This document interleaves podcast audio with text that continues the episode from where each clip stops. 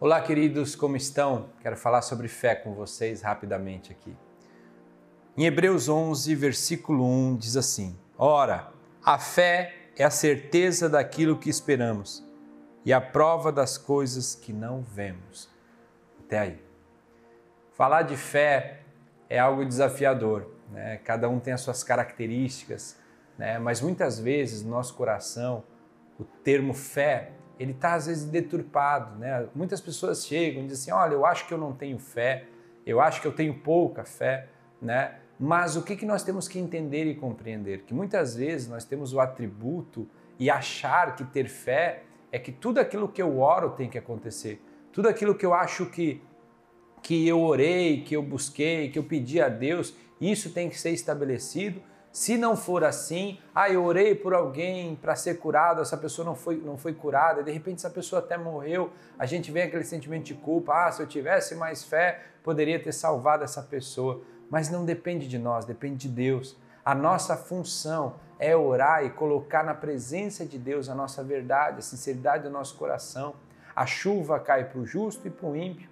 O Senhor é benigno tanto para o justo e para o ímpio ah, o fato de muitas vezes a resposta não acontecer da forma que eu acho que deveria ser, não quer dizer que Deus deixou de ser Deus, ou não quer dizer que a tua oração foi ineficaz. Pelo contrário, a tua atitude de fé, ela movimenta os céus, mas a última palavra vem do Senhor. E nós temos que entender isso. A fé é a convicção, independente do resultado, independente de acontecer ou não acontecer, eu decido crer, eu decido crer naquilo que eu não enxerguei, aquilo que eu não vi ainda, os diagnósticos, o, o que os médicos falaram, o que o, a, o cenário está falando lá fora. Ah, mas a crise, ah, mas o vírus, ah, mas isso vai acontecer porque eu vi no jornal. Não, eu decidi crer. Eu decidi crer no contrário, eu decidi profetizar, eu creio no, na sobrenaturalidade da palavra de Deus. Eu decido crer, a fé é a certeza, é a convicção que está no teu coração. Mas algo que também me chama a atenção, que está lá no Evangelho de Mateus, capítulo 6, versículo 9, que diz assim: quando Jesus está ensinando os seus discípulos a orar, e ele ensina o Pai Nosso, ele, ele, ele, ele ensina eles como, como deveria ser uma oração a Deus. Não uma oração com vãs repetições, não uma oração né, com muitas palavras bonitas, mas uma oração sincera e verdadeira. Mas o que me chama a atenção é que ele fala no versículo 9 em diante, que diz assim: Vocês orem assim, Jesus dizendo: Pai nosso que estás nos céus, santificado seja o teu nome, venha o teu reino e seja feita a tua vontade, assim na terra como nos céus. Para mim, o maior ato de fé é sujeitar as nossas vontades à vontade de Deus. Porque por mais que eu não entenda, por mais que eu não compreenda, por mais que talvez Abraão possa ter subido aquele monte em conflito de ter que entregar o seu filho, sem entender nada, mas ele creu, ele tinha certeza de quem era Deus. Ele disse, Deus proverá. Algo vai acontecer, algum cenário vai mudar, alguma situação vai acontecer aqui e o cenário vai vai vir em meu favor. Isso é fé. Ali naquele momento Deus proveu Deus mudou o cenário, não precisou entregar seu filho para o sacrifício, mas eu creio que ele entrou em conflito. Mas que a vontade de Deus prevaleça. Que a vontade dele prevaleça sobre todas as. Isso é um ato de fé. É você mesmo, cara, eu não entendo. Ah, mas eu não acho justo. Ah, mas não é da forma que eu acho que deveria ser. Ah, mas não aconteceu no tempo. Ah, mas eu orei, eu jejuei, eu profetizei. Eu, eu, fiquei tanto tempo buscando isso e não aconteceu. Deus não é comigo. Não, Deus é com você. Mas Ele vai te provar no tempo certo na estação certa que Ele estava certo.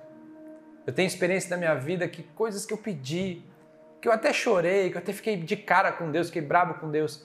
E quando aconteceu, alguns anos depois, eu tive certeza no meu coração, pedi perdão para Deus. Deus, se tivesse acontecido antes, não seria tão perfeito como agora. Se tivesse acontecido antes, eu não teria maturidade, eu não teria discernimento para lidar com essa situação. E eu entendi, naquela experiência que eu tive, que o tempo de Deus ele é perfeito. Então aquela oração, ela não volta vazia. A oração, ela se move no mundo espiritual. A tua oração, ela sobe como um incenso aos céus. Mas existe um tempo, existe um propósito de Deus. E quando você ora e diz assim, Pai, seja feita a tua vontade, você está dizendo, Pai, eu creio. Eu não entendo, mas eu creio. Eu posso até não aceitar, mas eu creio. Esse é um sentimento de fé. Esse é um sentimento de coragem. Muito mais fé você precisa para dizer, Senhor, seja feita a tua vontade, do que dizer aos montes, se jogue nos mares. Porque a gente quer ver esse poder e essa fé de mover montanhas, de curar os enfermos. Glória a Deus, isso é, é, é bíblico, isso vai acontecer, isso acontece, mas nem tudo acontece da forma que a gente deseja.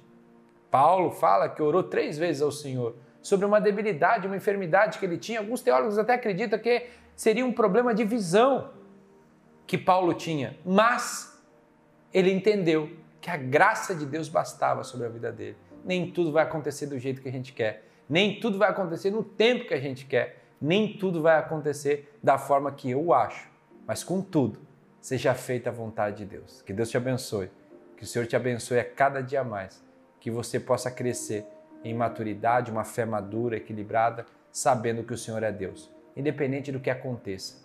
O maior milagre, o maior presente que nós poderíamos ganhar, ele já nos deu na cruz do Calvário.